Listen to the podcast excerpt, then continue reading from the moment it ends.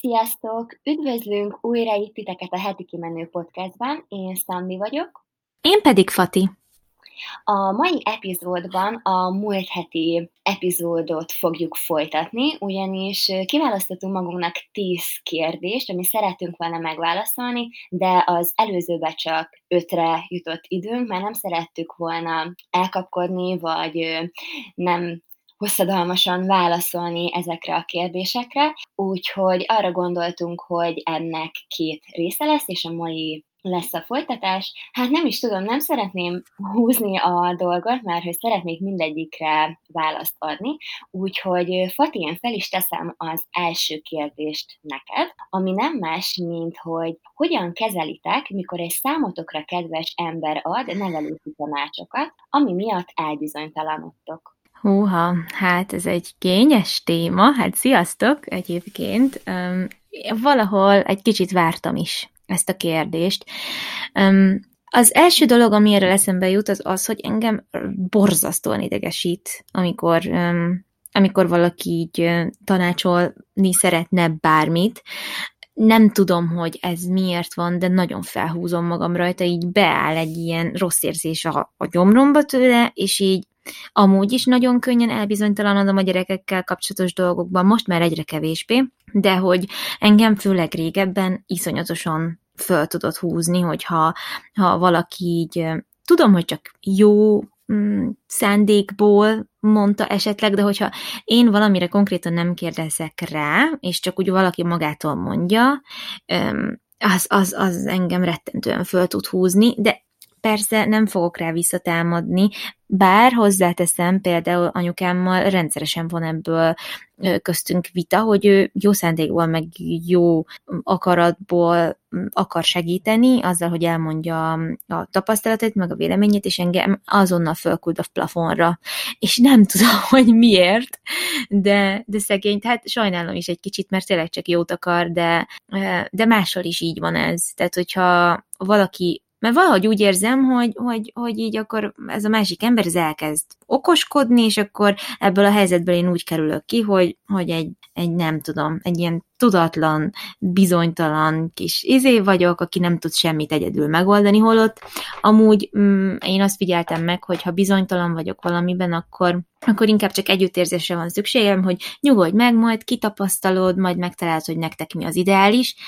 de hogyha valaki mondjuk azt kezdi elmondani, hogy, hogy ja, hát már nyolc hónaposak a gyerekeid, és még nem esznek darabosat? Húha, hát ilyenkor már nagyon, nagyon elkezd, el kellene nekik kezdeni darabosat adni, hát, hát ez így nem lesz jó, na hát akkor kész véget, tehát akkor volt olyan, volt egy ilyen helyzet, nem tudom hány hónaposak voltak, szerintem 10 hónaposak, vagy 11, és akkor volt egy ilyen párbeszédem valakivel, és konkrétan annyira padlóra küldött, és annyira felhúztam magam rajta, és annyira kikészültem tőle, hogy egy 10 percen keresztül a konyhában a földön ülve zokogtam az Ádám vállán, hogy én ezt nem hiszem el. Nem hiszem el, hogy amúgy is tudja ez az ember, hogy én nekem, nekem mennyi bizonytalanságom van a hozzátáplálással kapcsolatban, meg a kajáltatással kapcsolatban, és nem hiszem el, hogy ezt kellett mondania. Pedig csak segíteni akart. Tehát, hogy nem, nem azért mondta, mert hogy jaj, hát a te gyerekeiddel valami baj van, hogy, hogy mit tudom én, nem esznek mennyiséget a darabos ételekből, holott már akkor is kaptak darabokban kaját, tehát hogy nem is erről volt szó. De ez engem annyira megviselt, és semmi rosszat nem akart ezzel nekem mondani, csak hogy az ő életéből egy tapasztalatot felhozott, hogy egy kisgyerek nagyon sokáig csak a püréset volt hajlandó megenni, és hogy volt valamilyen rágási problémája később, és feltehetően azért, mert nem vezették be időben a darabos kaját neki, de hát nálunk egyáltalán akkor sem ez volt a helyzet, mert már régen találkoztak akkor is darabossal, de amikor ezt így nekem így, így ezt így rám zúdította, én teljesen kikészültem tőle, és valószínűleg azért reagáltam ennyire rosszul erre a helyzetre, mert amúgy is rossz idegállapotban voltam, meg amúgy is meg volt terhelve így a kis lelkem mindennel kapcsolatban, ez valamikor nyár végén, vagy ősz elején lehetett, és ez fú, szörnyű volt, úgyhogy emiatt aztán mindenre így konkrétan így, nem tudom, amikor valaki így főleg a közvetlen családból valamit így tanácsol, vagy mond, vagy javasol, mivel ugye bátrabb, mivel családtag, és bátrabban mondja, mert azt gondolja, hogy mondhatja, mondhatja is, csak bennem azonnal, mint hogyha föl, így följönne egy páncél, és így, és így befeszülök tőle, de borzasztóan. És amúgy idegentől, meg, meg e, távolabb ismerőseimtől sokkal szívesebben fogadom ezeket és nem tudom miért. Mondjuk anyukámmal kapcsolatban például biztos, hogy az a helyzet, és ezt tök őszintén elmerem mondani, hogy, hogy ő, ő felé én mindig is rohadtul meg akartam felelni, meg meg akarok felelni, mert hogy ő, ő szerintem nekem nagyon jó anyukám volt, meg hát most is nagyon jó anyukám. És mivel előttem én úgy érzem, van egy nagyon jó példa, én ezt valahogy reprodukálni szeretném, csak ez aztán egy ilyen megfelelési kényszerbe torkollik, ami meg aztán akkor a feszültséget gerjeszt bennem, hogy, hogy pont az ellenkezője történik, hogy nem tudom hozni azt a magabiztosságot, öntudatosságot, ösztönösséget sokszor, amit mondjuk az anyukám velem szemben gyakorolt, mert hogy, mert hogy ez az egész, ez a mert hogy nem igazából nem is belülről fakad ez, hanem egy megfelelési kényszert akarok ezzel kielégíteni sokszor, de most már ráébredtem, tehát most már ez sokat változott meg, így, hogy könnyebben megy már a hozzátáplálás, meg minden, vagy hát az etetés, ami ezt az egészet amúgy előhozta, így már sokkal jobb a helyzet, de hogy nagyon rossz helyről fakadt ez a, ez a dolog bennem, és ezért is generált ekkora feszültséget mm, bennem. És nem tudom, valamiért, mivel én rá, mint emberileg, vagy ember, nagyon felnézek, meg nem tudom, és mivel nagyon rosszul viselem, hogyha ő mondjuk valamiért rá megharagszik, vagy valami neki nem tetszik, amit én csinálok, és, és emiatt is szerintem az van bennem, hogy, hogy az ő rábólintása a dolgokra, meg az ő egyetértése az nekem így fontos. Szerintem amúgy mindenki szeret egyetérteni az édesanyjával, ez egy jó kapcsolat alapja, hogyha hasonló elveket vall az ember, de például egy csomó mindenben én eltérően gondolkodom, és ez természetes, hogy tök sok feszültséghez vezetett, és főleg nálam, tehát ő, ő nem is, um, hogy is mondjam, má, már tudta volna bele magát ezekbe a konfliktusokba annyira, hogyha én nem feszülök ennyire be. Úgyhogy én nekem ez egy nagyon, nagyon kényes téma, hogy ki mit mond, meg hogy mond, és vannak emberek, akiknek csak bólogatok, meg örülök, hogy elmondja a véleményét, de ilyen nagyon közeli hozzátartozóimnál egyszerűen néha az idegbetegség kerülget, hogyha bármit mond, mert egyből védekezek, és egyből az van, hogy nem tudom, ja, nem próbáltátok még, hogy közt, köztetek a, altatjátok a gyereket, és akkor nem is tudok normálisan válaszolni, mert egyből az jön, hogy most szerinted nem próbáltam ki, hogy áthozom magamhoz, vagy szerinted nem próbáltam már meg mindent, és így nem is kéne így válaszolnom, de mégis ez jön, hogy hagyjatok békén. Úgyhogy nálam ez egy nagyon-nagyon-nagyon mm, rossz, hogy is mondjam, ez, ez, ez egy rossz téma, meg ez egy nehéz téma nekem sajnos, úgyhogy ezzel nekem nagyon sok küzdelmem volt, de hát egyre inkább talán úgy érzem, hogy ez kezd megoldódni, de mindkét félnek a türelme kell, és ez azért is jó erről beszélni, mert ugye a gyereknevelés, meg a gyerekek megszületés egy csomó új helyzetet teremthet, és elkezdünk sokszor úgy viselkedni, ahogy előtte nem, és ez nem feltétlenül azért van, mert emberileg a másikkal problémánk van, vagy, vagy most hirtelen mm, hirtelen megromlott a kapcsolatunk, nem, csak egy teljesen új élethelyzetben vagyunk mi is, meg a másik mm, ember is, akivel esetleg konfliktusunk van, és ebben meg kell próbálni lavírozni, meg, meg megtalálni a miérteket. Úgyhogy én is úgy érzem, hogy sikerült megtalálnom a miértjeimet, és hát ezeket utána, ezeken kell dolgozni, hogy, hogy, hogy így kisimuljanak ezek a, ezek a dolgok, meg ne legyenek ilyen kényszeres dolgok egy kapcsolatban, legyen az akármilyen. Úgyhogy megint sokat beszéltem erről, de gondoltam elmesélem ezt nektek, mert ez nekem rendszeresen probléma, még sokszor most is. Szandi, mesélj kérlek! Hú, hát ez egy kényes téma egyébként számomra is, és rólam alapvetően is tudni kell azt, hogy nem szeretek tanácsot kérni másoktól, és azt sem szeretem, hogyha kéretlenül jönnek tanácsok. Most ezt függetlenül attól, hogy a, hogy a gyermekvállalásban, vagy azóta mióta anya lettem, előtte is szerettem még, hogyha, hogyha tudják rólam azt az emberek, most itt a, a közeli hozzátartozókra gondolok, hogy én ura vagyok a helyzetnek, minden helyzetnek, és hogy pontosan tudom, hogy mi az, amit akkor szeret csinálni, és hogy hogyan szeretném ezt, ezt tenni, és ezt ők tudják is rólam, tudják, hogy általában nagyon határozott véleményem vannak ö, dolgokról, és szeretem, hogyha ebbe nem szólnak bele. És ez most ilyen, hát nem is tudom, eléggé úgy hangzik, mint hogyha én ezzel azt mondanám, hogy én mindig mindent tudok, és én mindenben jártas vagyok, és ez egyáltalán nincs így, de, de szeretem én magam megtapasztalni ezeket a dolgokat. Akkor, hogyha esetleg én kérek tanácsot, ami mondtam ritka, akkor, akkor azokat nyilván szívesebben fogadom, mint akkor, amikor csak úgy kéretlenül jönnek ezek. És említetted, hogy így a gyerekekkel kapcsolatban bizonytalan vagy a mai napig is, és, és egyébként én is bizonytalan vagyok sokszor, és szerintem ez teljesen természetes, hiszen ez egy olyan dolog, egy olyan feladat, amit, amit most kezdünk el mi is tanulni, és szeretnénk a legjobbak lenni benne, és a lehető tőlünk telhetően megtenni azt, hogy a, hogy a gyermekeinknek azt biztosítsuk, hogy tényleg ott állunk mellettük, és, és igyekszünk mindent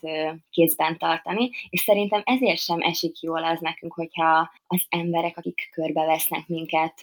folyamatosan tanácsokkal bombáznak minket, és amit mondtál anyukádról, az, azt én is elmondhatnám az én anyukámról. Pontosan ugyanezt érzem én is, és vele szokott a legtám lenni. hát olyan szinten, hogy szerintem hetente biztosan összeveszünk valamit. És egyébként ez olyan furcsa, mert ő az, aki a legtöbbet vigyáz Lénára, nyilván ugye a férjem után, aki, aki a legtöbbet van vele, akivel Léna is nagyon szeret lenni, és tudja, hogy ha már itt a mama, akkor alig várja igazából, hogy vele lehessen, szóval ő áll hozzánk a legközelebb ilyen szinten, és pontosan emiatt szerintem vele van a legtöbb nézeteltérésem így a gyermeklést illetően. Egyébként abban különbözik a mi kapcsolatunk, hogy ö, nem minden téren egyezik a véleményünk, és hogyha ezek, ezt ő így ö, bármilyen témával kapcsolatban ő elmondja, hogy mit gondol erről, akkor én is ilyen, hát ilyen, nem is tudom, olyan támadásnak veszem azt, hogy most azért, mert hogy ő felnevel két gyereket, egyébként teszem hozzá, hogy nagyon jól, mert a tesómmal és velem is nagyon jó a kapcsolat, és mind a ketten nagyon szeretjük őt, és közel állunk egymáshoz. De így azt gondolom, hogy én is szeretném saját magam megtapasztalni ezt, Úgyhogy igen, én is nagyon nehezen viselem azt, hogyha valaki szeretne beleszólni a mi kis életünkbe. Persze amúgy nem szeretem őket soha megbántani, és mindig próbálok úgy válaszolni ezekre, hogy, hogy ne legyek fértő, de hát nagyon sokszor az, megbántom őket, és emiatt egyébként mindig lelkiismeretfordalásom van, mert tudom azt, hogy tényleg csak segíteni szeretnének, meg igazából ők azt gondolják, hogy valamivel mivel nyilván idősebbek, mint mi, már több mindent megéltek, már felneveltek több gyereket, és hogy, hogy azt gondolják, hogy így jobban értenek hozzá, vagy mivel ők már ezt az utat bejárták, ezért az ő tapasztalataikkal majd tudnak nekünk segíteni, ami nem mindig így van, hiszen változik a világ, változnak bizonyos dolgok, az én védőnöm például már nem olyan tanácsokat ad, mint amiket nekik adtak korábban, és ezekkel mindig meg van lepődve. Ami a legtöbb vitát szüli, az, az, az pont az, hogy a védőnő amilyen tanácsokat ad, így, így ők ezt nem értik, hogy miért. Mert hogy náluk ez nem így volt. Szóval az a védőnős téma, ez nálunk mindig tényleg kiveri a biztosítékot, de igen. Szóval nem ezen viselem, de azért igyekszem nem úgy válaszolni, ahogy megbántsam őket, de ismernek engem, és tudják azt, hogy amúgy is kiállok így magunkért, vagy magamért, szóval igen. Ez egy nagyon nehéz dolog, és nagyon örülök, hogy, hogy te is elmondtad ezt ilyen őszintén, hogy azért nem csak pillangók, meg szivárványok veszik körbe a kapcsolatot mondjuk, akár a mi saját anyukánkkal is, Szóval alapból átkerülni ebbe az anyaszerepbe, és nekik a nagymama szerepbe, az embernek meg kell szabni a határokat, meg meg kell állapodni abban, hogy, hogy akkor most mm, mennyire is, hogyan szólunk bele, vagy veszünk részt egymás életében, ez egy tök normális dolog, és én azt veszem észre, hogy abban a pillanatban, hogy mi ki szeretnénk alakítani a, a saját határainkat, meg azt megszabni, és ez nem mindig megy olyan magabiztosan, hiszen ez egy teljesen új terület nekünk, az nekik sokszor nem tetszik Én, én nagyon sokszor ezt vettem észre, akár azzal kapcsolatban, hogy én milyen játékokat szeretnék, mennyi játékokat szeretnék, mennyi játékot szeretnék engedni nekik, venni, hogy körülvegye őket, én szerettem volna, hogy konzultáljunk erről, megbeszéljük, hogy ne kerüljenek be a lakásba felesleges dolgok, amiket amúgy se adnék oda nekik, szerintem ez egy teljesen normális igény. Ez, erre is furán néztek körülöttem elég sokan. Akkor most egy nagyon friss példa, és igen, mindig ezzel, jön, ez, ezzel jönnek egyébként. Most nem akarom, nem, nem akarom, hogy úgy tűnjön, hogy itt, itt kibeszéljük őket, meg nem tudom, de hogy engem azzal az örületbe lehet kergetni, hogy kinek mekkora tapasztalata van az a helyzet, hogy ez engem annyira nem érdekel, hiszen ahogy mondtad is, nagyon sokat változott a világ azóta, a gyermekorvosok is nagyon sok mindenben eltérő dolgot tanácsolnak, nagyon sok mindenben a védőnők is eltérő dolgokat tanácsolnak, és euh, ahogy anyukám is mondta, egyébként ő maga mondta nekem, és talán ez is például euh, sokat hozzátesz ahhoz, hogy sokszor euh, a, a, a hogy is mondjam, a nézeteink dolgokban ütköznek, nekem mindig azt mondta, hogy neki egy darab könyve volt, amiből tudott tájékozódni, amikor engem várt. Lehet, hogy tudott volna beszerezni néhány másikat, de egy nagy könyve volt, ami így a gyerekgondozásról, meg gyereknevelésről, meg ilyesmiről szólt, és hogy ő arra hagyatkozott, meg arra, amit az ő anyukájától látott, meg amit az ő anyukája mondott. És ugye rége, régen, uh, azt is hozzá kell tenni, hogy az én anyukám, meg a nagynéném, nagybátyám, ők magázódtak a mamámékkal, tehát hogy olyan szinten uh, formális, ugyanakkor nagyon közeli volt a kapcsolatuk, hogy magázódtak. Tehát ettől függetlenül ők nem álltak egymástól távolabb, mint én meg az én anyukám, csak hogy annyira be, megvoltak ezek a régi szokások a kapcsolatukban, hogy tényleg mindig az volt, hogy csokolom mama, meg hogy van mama, hogy van anyukám, tehát hogy, hogy, hogy még így, így is szóltak egymáshoz, és uh, ugye ők ő beléjük beléjük volt verve abszolút ez a megkérdőjelezhetetlen, mm, abszolút felsőbbrendűség a szülőkkel szemben, és én ezt nem szeretem amúgy, ezt a, ezt a megkérdőjelezhetetlen felsőbbrendűséget, mert én úgy gondolom, hogy egy jó emberi kapcsolat ba ez nem kell, mert ott mindenképp tiszteljük egymást, és egyenlő partnerként ö, kezeljük egymást, akkor is, hogyha az én gyerekem az fiatalabb nálam, mert nyilván fiatalabb nálam, de hogy, de hogy igen, ő mondta, hogy neki az volt a szent, amit a mama mondott. És én meg nagyon nem ilyen vagyok, és én amúgy mindig mondom anyának, hogy anya, amúgy te neveltél ilyennek, hogy nekem határozott véleményem legyen dolgokról, és akkor ezen mindig röhögünk, mert, mert tényleg, én ezt láttam tőle is, hogy ő ilyen asztalra csapós, határozott, őt nem lehet meg eltántorítani, ha valamit eldönt, ha valamire rájön, meg nem tudom, tehát ezek mind tök jó tulajdonságok, mert nem tartana ott üzletasszonyként, ahol tart, de hogy közben meg én ennél sokkal úgy érzem, hogy törékenyebb vagyok, meg érzék, úgy érzékenyebb, hogy, hogy nagyon nem olyan fából vagyok kifaragva, hogy mondjuk azt tudjam csinálni, meg úgy, ahogy ő, de hogy közben meg, közben meg tök jó lenne mm, így birtokolni azokat a tulajdonságokat, de hogy közben meg az is igaz, hogy nem tudok, nem tudok nem feltenni magamban kérdéseket, és csak azért, mert ő az anyám nem fog mindenre bólogatni. És szerintem ez sokszor így az ő ön, hogy is mondjam, vagy az ő igazságérzetét is érti, meg az enyémet is, hogy ő nekem nem ad annyi kreditet, hogy, hogy elhiggye nekem, hogy vagy, vagy azt mondja, hogy jó van, kislányom, próbáld ki, aztán úgyis meglátod. Ha nem működik, nem működik, te tanulsz belőle, és sokszor meg akarnak minket óvni attól, hogy, hogy ugye saját magunknak akár egy új dologgal gondot okozzunk, és ekkor jön, hogy hát nekem már van ebben tapasztalatom, higgyel nekem, de so, szerintem sokkal jobb, ha hagyjuk uh, inkább úgymond pofára esni a másikat, mert akkor ő sokkal jobban, hogy is mondjam, magával tudja vinni az útravalót, mintha csak bólogat egy másik embernek a, a tapasztalataira. Van, amikor elég az, hogyha téged bátorít az anyukád, és óvaint az anyukád, én nem azt mondom, ez így van, de van, amikor kell az, hogy mi is szerezzünk élettapasztalatot, mert az ő élettapasztalata az nem a mi élettapasztalatunk, és ezt nem lehet az ő tapasztalataival helyettesíteni. Na, és nem is akarok erről ennél többet beszélni, csak ezt fontosnak tartom elmondani, mert biztos vagyok benne, hogy nagyon sok friss anyuka kerül olyan helyzetbe, hogy, hogy így mm, hogy így elnyomva érzi magát egy kicsit. Én amúgy nem érzem magam elnyomva, csak mivel, mivel ilyen megterhelt helyzetben, vagy igen, tehát én megterhelt voltam egy kicsit, így minden érzékenyebben érintett. De igen, ezért szerintem jó, hogy erről is beszéltünk. Bocs, Szandi, hogy ilyen hosszú voltam. Meg egyébként szerintem attól függetlenül, hogy, nem értünk egyet velük,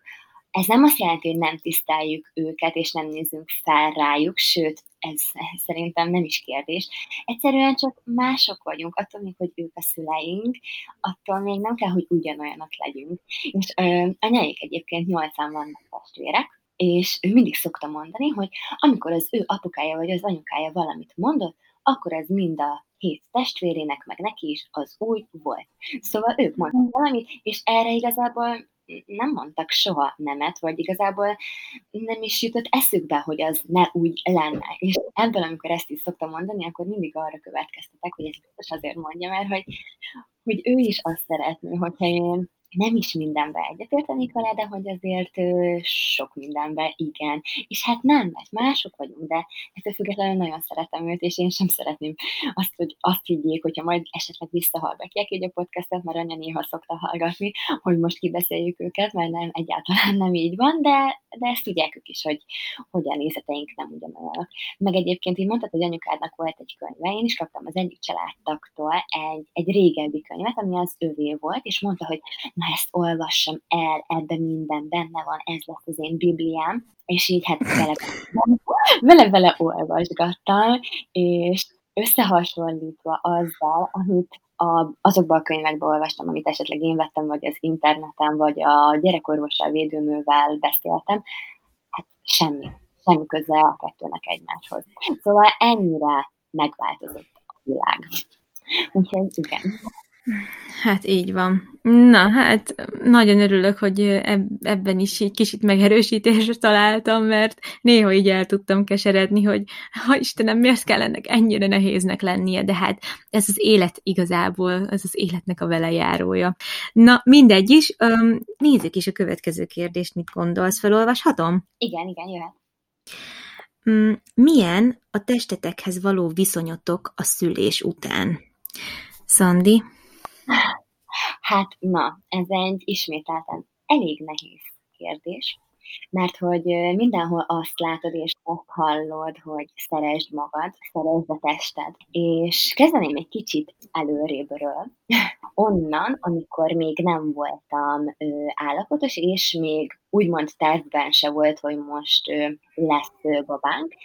vagy kezdeném mondjuk az esküvőnktől, mert én akkor az esküvőnk volt az az időszak, amikor ugye nyilván az esküvőn miatt sokat foglalkoztam azzal, hogy hogy fogok kinézni. Szerintem ezt elmondhatom, hogy sok nőnél az esküvő az egy olyan nap, amikor szeretne tényleg tökéletesen kinézni, gyönyörű lenni, és azt érezni, hogy na igen, ez a nap az övé. És én előtte edzettem, ö,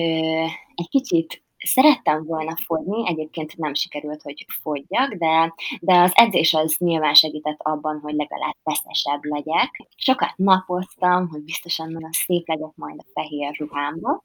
és, és mégsem gondoltam azt, hogy na igen, Szandi, most tényleg nagyon-nagyon-nagyon jól néztél ki. Aztán most visszagondolva, és megnéztem azokat a képeket, amikor az esküvő előtt néhány hónappal voltunk, és az esküvőn, és így kimerem jelenteni, hogy akkor voltam a legjobb formámban. Tényleg nagyon csinos voltam, szép voltam, úgy néztem ki, mint ahogy szerettem volna a nagy napom. És akkor 55 kiló voltam, és azt gondoltam, hogy úristen, 55 kiló, hát biztosan most még fogynom kellene néhány kilót ahhoz, hogy azt érezzem, hogy, hogy én tökéletes vagyok, és hogy ezek. De hát nem sikerült a fogyás, és utána ugye hát rá fél évre tudtuk meg azt, hogy babánk lesz, és utána én elkezdtem, hát szépen lassan, igazából az első néhány hónapban nem is hisztam szinte semmit, és akkor azt gondoltam, hogy jó, akkor olyan leszek anya, mert anya mindig mondta, hogy ő neki tényleg csak hasa volt, de amúgy tök volt, és ő amikor kijött a kórházból, akkor is már akkor lapos hassal jött ki, és én azt gondoltam, hogy hát azért elég sok mindenben hasonlítunk, így külsőleg, akkor biztos nálam is így lesz. És azt tudni kell, hogy a terhességem során 21 kilóztam, Szerintem ezért hát az 55 kilóhoz képest nem híztam keveset, és sokszor bántottam magam miatt, amikor így a tükörbe néztem, mert tudtam, hogy magának a lénának a súlya, ami a szerveknek, ami most ugye ott bennem van, annak, annak nincs ekkora súlya és egy kicsit így bántottam magam amiatt, hogy mindent megengedtem magamnak, és még volt olyan, hogy 11 órakor jégkrémet tettem csokival, meg sütenekkel, mert éppen akkor azt kívántam, és annyira kettős volt bennem ez az érzés, mert azt éreztem, hogy, hogy miért fosztanál meg magam ettől, hiszen én most várandós vagyok, és, és most igenis táplálom a babámat, magamat, és hogyha nekem ez jól esik, akkor jól esik. Kit érdekel, hogy most néhány kilóval többet fogok hízni, vagy sem. Valamikor meg azt éreztem, hogy jaj, Szandi, ne fogd már arra, hogy jaj, te most terhes vagy, és akkor most ezért eszel ennyit. Igazából határokat kellett volna szabnom magamnak, és, és nem enni annyit, mint amennyit ettem. Ezt most már így visszagondolva másképp látom, és lehetséges, hogy a következő terhességemnél ezt máshogy csinálnám és akkor nem híznék ennyit, és nem lennék sokszor emiatt, hát azt nem mondom, hogy depressziós voltam, mert nem voltam depressziós, de szerintem egy nőnek elfogadni azt, hogy ilyen szinten megváltozik a teste, az nagyon nehéz. Már csak azért is, mert maga az, ami így a lelki része, ahogy, fe, ahogy készülődsz arra, hogy babád legyen, az is egy, hát néha azért megterhelő szerintem, mert hogy egy teljesen új feladat vár rád, és én például féltem attól, hogy, hogy biztosan, hogy jó anyukája legyek majd a Lénának, és mindent megtegyek azért, hogy ez így legyen, szóval ez a lelki része is sokszor előjött bennem. Úgyhogy, és most egyébként 49 kiló vagyok, soha nem voltam még ennyire vékony, ami azt jelenti, hogy ugye 55 kilóval indítottam, és ahhoz képest is most elég sovány vagyok, és a családban ugye a kéretlen tanácsok itt is előjönnek, mert hogy mindenkitől most azt hallgat, iszonyatosan sovány vagyok, és hogy kezdjek magammal valamit, egyek többet, igen, igazából a lényeg, hogy egyek húst, mert hogyha eszek húst, akkor nem leszek ilyen sovány. Amivel egyáltalán nem értek egyet, mert hogy másokom azt, hogy én nem eszek húst, szóval valószínűleg nem ezért vagyok ilyen sovány, egyszerűen csak biztosan a szoptatás a mai napig is kivesz belőlem, meg nagyon sokszor nem jut időm arra, hogy normálisan egyek, és valószínűleg ez is, meg hát nem tudom, igazából változok én is, változik a testem is, szóval igen. És így ezzel azt szeretném mondani, hogy hogy nálam ez a szeresd magad, ez nem mindig van így. Mert most itt vagyok 49 kilóval, és ugye szerettem volna fogyni, akkor, amikor az esküvőre készültem, nem jött össze. Most nem szerettem volna fogyni, mégis lefogytam, és mégsem vagyok elégedett magammal. Azért sem, mert hogy én alapvetően egy olyan lány vagyok, aki imádja a farmert, és nagyon sok farmerem van, meg ilyen mm, szoknyás is vagyok egyben. És képzeljétek el, egyik nadrágom se, és egy szoknyám se jó rám, mert hiába kötöm meg, vagy ővel a derekamnál, ugye a derekamról nem esik le, de minden máshol lóg, és emiatt így nem hordom, szóval most van két olyan nadrágom, amit így felváltva hordok, meg egy szoknya, mert minden más nagy rám és, és ez, hát nem tudom. Az az igazság, hogy azt érzem, hogy amikor ott voltam az esküvő előtt, most így visszagondolva, így tökéletes testem volt. És most ez ilyen lehet, hogy egy ilyen, nem tudom, nagyképűen hangozhat, de hogy így, hogy így tényleg sokat tettem azért, hogy úgy nézzek ki, ahogy, és, és, és szerintem jól is néztem ki, viszont akkor, amikor ott voltam, ezt nem így gondoltam. És szerintem ez olyan szomorú, hogy nem tudunk elégedettek lenni magunkkal, vagy legalábbis beszélek akkor a saját nevembe, én nem tudok elégedett lenni saját magammal, és egyébként nagyon hálás vagyok a testemnek azért, amikhez vitt, mert szerintem ahhoz képest, hogy egy babám volt, és első terhességem volt, szerintem nagy hasam volt, és mégis most most egyáltalán nincs semmi hasam. Azt nem mondom, hogy lapos, mert hogy nekem sosem volt lapos a hasam, se 55 kilóval, se most 49 kilóval, mindig is volt ott egy ilyen kis, kis bőrréteg. Most meg ugye nyilván azért már meg van nyúlva a bőröm, Egyébként az, hogy csíkos a pocakom, mert hogy az, alul, az egyáltalán nem zavar. Képzeljétek el, a, én használtam egyébként a terhességem alatt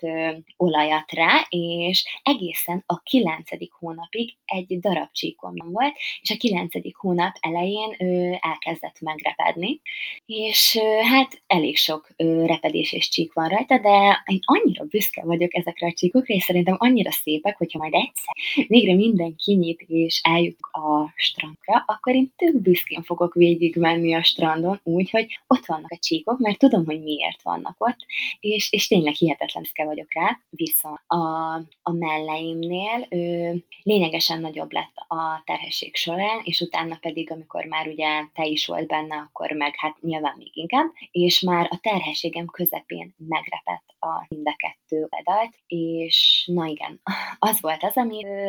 amit nem igazán tudtam elfogadni nagyon sokáig, és Egyébként én így többször is hangoztattam, hogy nekem a magamon a a melleim a kedvenc testrészem, mert hogy olyan kis feszesek voltak, nekem az én testemhez pont jó méret, és, és mindig tökre szerettem, és ilyen büszke voltam rá, hogy jaj, szép cicieim vannak, ha már amúgy mással mindig voltak problémáim, legalább ez az egy legyen olyan, amit tényleg szeretek, mert annyira fontos, hogy szeressük magunkat, és tényleg nagyon fontos, viszont nagyon nehéz, hihetetlenül nehéz szerintem. És most, hogy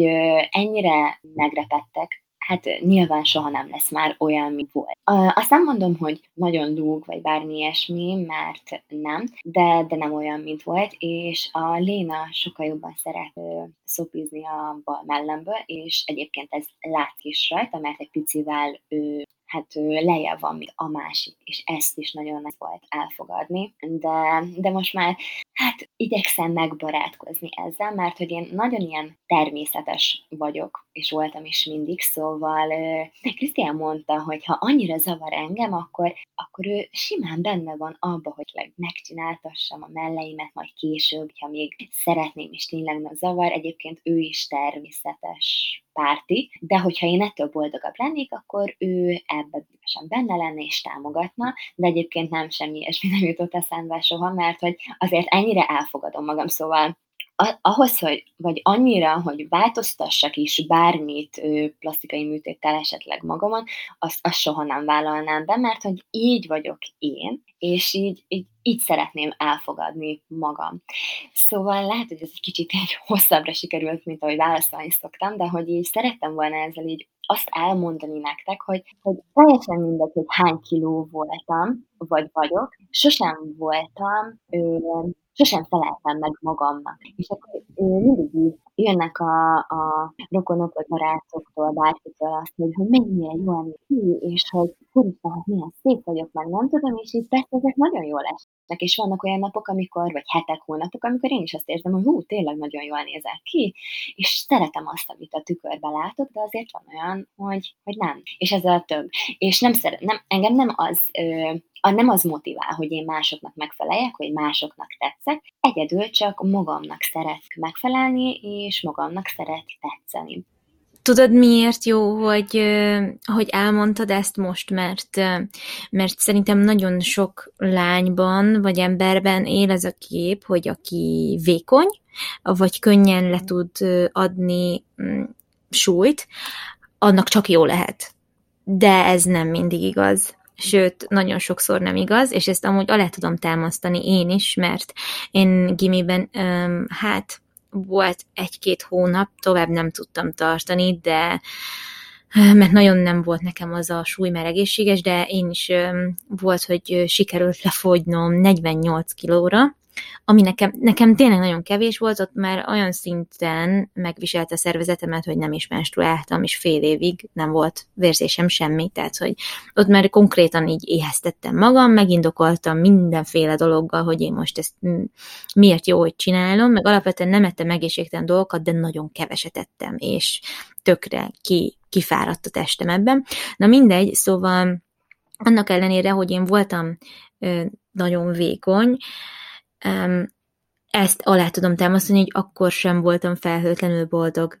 Én sem. És most például sokkal elégedettebb vagyok magammal, meg sokkal jobban, jobb a kapcsolatom a testemmel, mint mondjuk akkor. az a helyzet, hogy számomra a várandóságnak így a csodája, meg az, hogy világra hoztam, meg szoktattam, meg szoktatom a gyerekeket, ez nagyon sokat javította a kapcsolatomon a testemmel, tehát um, rengeteget adott nekem, és sokkal jobban elkezdtem tisztelni, meg sokkal jobban elkezdtem, um, hogy is mondjam, figyelni rá, és előtérbe helyezni azt, hogy hogy az, amim van, az úgy értékes, ahogy van, és, és azáltal, hogy én úgymond vigyázok rá, én formába tudom majd hozni, és, és tiszteletben tudom tartani, és ki tudom belőle hozni a maximumot. És most az, hogy, hogy én minden áron lefogyjak, azt felváltotta egy olyan hozzáállás bennem, hogy, hogy én egészséges és fit szeretnék lenni, és igen, nem, tilt, nem titkolt vágyam. Az sem, hogy az a súlyfelesleg, ami a terhesség után rajtam maradt, mert maradt rajtam egy 5-6 kiló körülbelül a várandóság gom előtti súlyhoz képest egy 5-6 kiló volt rajtam, most már abból eltűnt, um, azt négy, szóval, hogy egész jól halad ez a dolog, de hogy, de hogy igen, én ezt is szerettem volna, de elsősorban én nagyon, hogy is mondjam, túnyának éreztem magam, és ilyen lomhának. Azért is, mert ugye nem aludtunk rendesen, tehát kipihent sem voltam egyáltalán, és a testem nem kapta meg azt az alvást, amire szüksége lett volna ahhoz, hogy megfelelően regenerálódjon napról napra. És ez biztos nem tett jót annak, hogy, hogy nem volt energiám sem arra figyelni, hogy hogy most hány kalóriát eszem, nem eszem,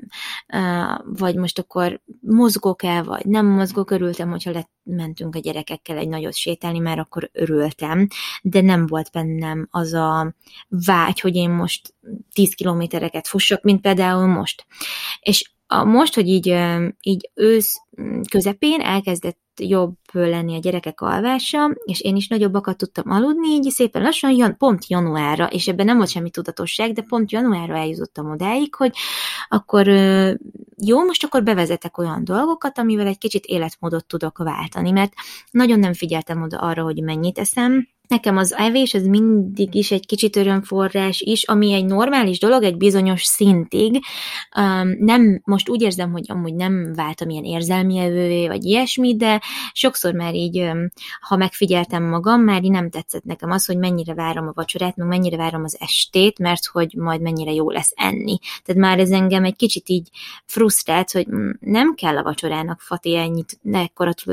jelentőséget tulajdonítani, az egy csak egy vacsora, persze élvez, meg legyen finom, de hogy nem kell azt várni, várni már délbe, hogy leülsz az Ádámmal vacsorázni, és ebből látszik, hogy mennyire fáradt voltam, és mennyire ki voltam éhezve arra, hogy legyen egy kis mi időnk az Ádámmal, meg meg tudjak enni úgy egy, egy tányér valamit, hogy közben nem lógnak rajtam ketten, meg nem szakítja félbe semmit. Tehát inkább szerintem ez az, ami, ami már kezdett így rossz hatással lenni az étkezéssel való kapcsolatomra is. Aztán szerencsére ez nem ment tovább rossz irányba egyáltalán, mert megállt tudtam neki parancsolni, és az nagyon sokat változtatott és javított a helyzetemen, hogy tudtam jobban pihenni éjszaka. És aztán onnantól fogva, hogy elkezdtem most januárban mozogni, meg én időszakos böltölök, én, én rengeteget tudok enni, nekem nagyon nagy az étvágyam, és hogyha én délelőtt elkezdek enni, vagy reggelizem, akkor én, én, én egész nap eszem. Tehát, hogy akkor, akkor az van, én másképp vagyok éhes a reggeli és az ebéd között, mint hogyha nem eszem délután háromig, akkor nem érzem magam olyan éhesnek, mint hogy eszem reggelit, és utána, mit tudom én, egykor meg eszem evédet. És, és így nem tudom, mivel én, én tényleg nekem sokat kell ahhoz ennem, hogy, hogy jól lakjak, viszonylag sokat, nem, nem ilyen brutális egészségtelen adagokat, de, de, de sokat, ezért én inkább azt választottam, mert hát már három éve csinálom, csak amikor bárandos lettem, abba hagytam, meg a szoptatás miatt sem csináltam az IF-et, ezt az időszakos böltöt, de én, én nekem ez nagyon-nagyon sok évig nagyon jól működött, és amúgy már nagyon hiányzott, és ráadásul, hogy a gyerekek mm, számára is példát kellett mutatnom, hogy hogy kell enni. Mi az, hogy étkezés, mi az, hogy leülünk együtt enni, és ez a sok maszatolás, falatozás, ez már az idegeimre ment egyébként egy idő után, és én akkor kezdtem el lefogyni azt a felesleget, ami rajtam maradt, amikor újra januárban visszatudtam, meg visszatértem az IF-hez, meg elkezdtem intenzíven mozogni, úgyhogy én, én arra nagyon odafigyelek, és sokszor amúgy a munkáim, meg minden más produktív dolognak a rovására megy, hogy én, én szigorúan ö, alvóidőben délelőtt fogom magam, és én megyek, és edzek, vagy futok. Tehát, hogy nincsen appellátor, nekem nagyon jó stresszlevezető, nagyon-nagyon jól érzem magam a bőrömben tőle, az egész életminőségemet úgy érzem, hogy iszonyatosan megemelte, hogy újra mozgok, és most én próbálok tudatosan ilyen súlyzós edzéseket is, is csinálni, meg mellette egy komolyan futni, úgyhogy most újra visszaedzettem magam 10 kilométerre, úgyhogy már, hát január óta már kétszer is futottam 10 kilométert, csak az a baj, hogy ez rengeteg idő, úgyhogy nem mindig jut rá időm, meg nem is kell mindig 10 kilométereket futni, de hogy ez nekem fantasztikus érzés. Na most, ami, ami zavar jelenleg is, és, és ami miatt nek, én, én kicsit öm, haragszom a jelenlegi szeresd magad, meg testpozitív mozgalmakra, hogy már már szégyelned kell magad akkor, hogyha fogyni szeretnél. Holott fogyni nem feltétlenül rossz dolog, tehát hogyha te attól tényleg valójában jól érzed magad a bőrödben, nem úgy, mint ahogy régen, Szandi, te se érezted jól tőle magad végül, meg nem szeretted meg magad jobban, meg én is állandóan csak kritizáltam magam, most tényleg úgy éreztem, hogy nekem ne, nekem ez nem esik jól, hogy rajtam van ez a felesleg, olyan, olyan, hogy elnehezített. És ezt tényleg éreztem, és szerintem ebben az esetben semmi gond nincs azzal, ha valaki le akar fogyni. És se nem az Ádámnak akarok megfelelni, se nem senkinek nem akarok megfelelni. Persze szeretném, hogyha ha, ha ugyanúgy látná rajtam, hogy én törődöm magammal, meg hogy nekem fontos, hogy vonzónak találjon, de hogy ő ugyanúgy ért hozzám, meg ugyanúgy tetszettem neki, akkor is, amikor, amikor kijöttem a kórházból, meg rá három hónappal is, meg tegnap előtt is, mint, mint most. Tehát, hogy meg mint előtte, mikor még nem voltak gyerekeink. Szóval, hogy um, hála Istennek e ilyen szempontból nem volt gond ezzel, és nincs rajtam ilyen nyomás, viszont az hatalmas motiváció, hogy zavar, ami rajtam van pluszban, mert nem így néztem ki, és nem azt várom, hogy teljesen kiköpött másra legyek a szülés előtti testemnek, hiszen ahogy mondtad is, ott vannak a kis tigris csíkok, amiket amúgy Ádám is, meg én is tök szeretünk, ezzel egyet tudok érteni. Én is nagyon szeretem a csíkjaimat, szerintem tök jó kis, kis harci jelek, de azért ott van az, hogy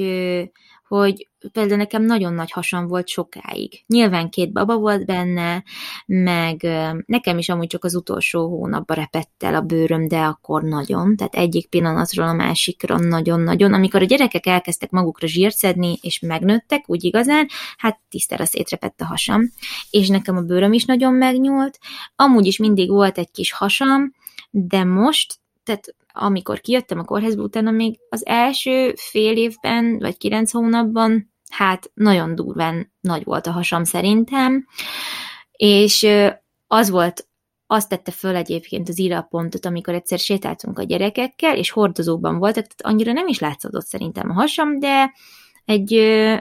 bácsi sétáltatta a kutyáját, és amúgy nem gondolta, hogy ezzel engem megbánt, de nagyon tapintatlanul azt mondta, hogy jaj, látom már, nem csak kettő van, hanem jön a harmadik baba is. És akkor tudod az Ádám mondani, hogy nem, nem jön, de hát mit várunk, hát most jöttünk ki a kórházba szinte egy pár hónapja, tehát, hogy ez még teljesen normális, hogy ott van, és így tökre bevédett, meg minden, és látta rajtam, hogy megsemmisültem ott. És bácsi biztos nem gondolta, hogy ez engem megben, de tudod, így végignéztem magamon, és mondom, kicsim, tényleg ennyire brutálisan hatalmas hasam van? Hát én ezt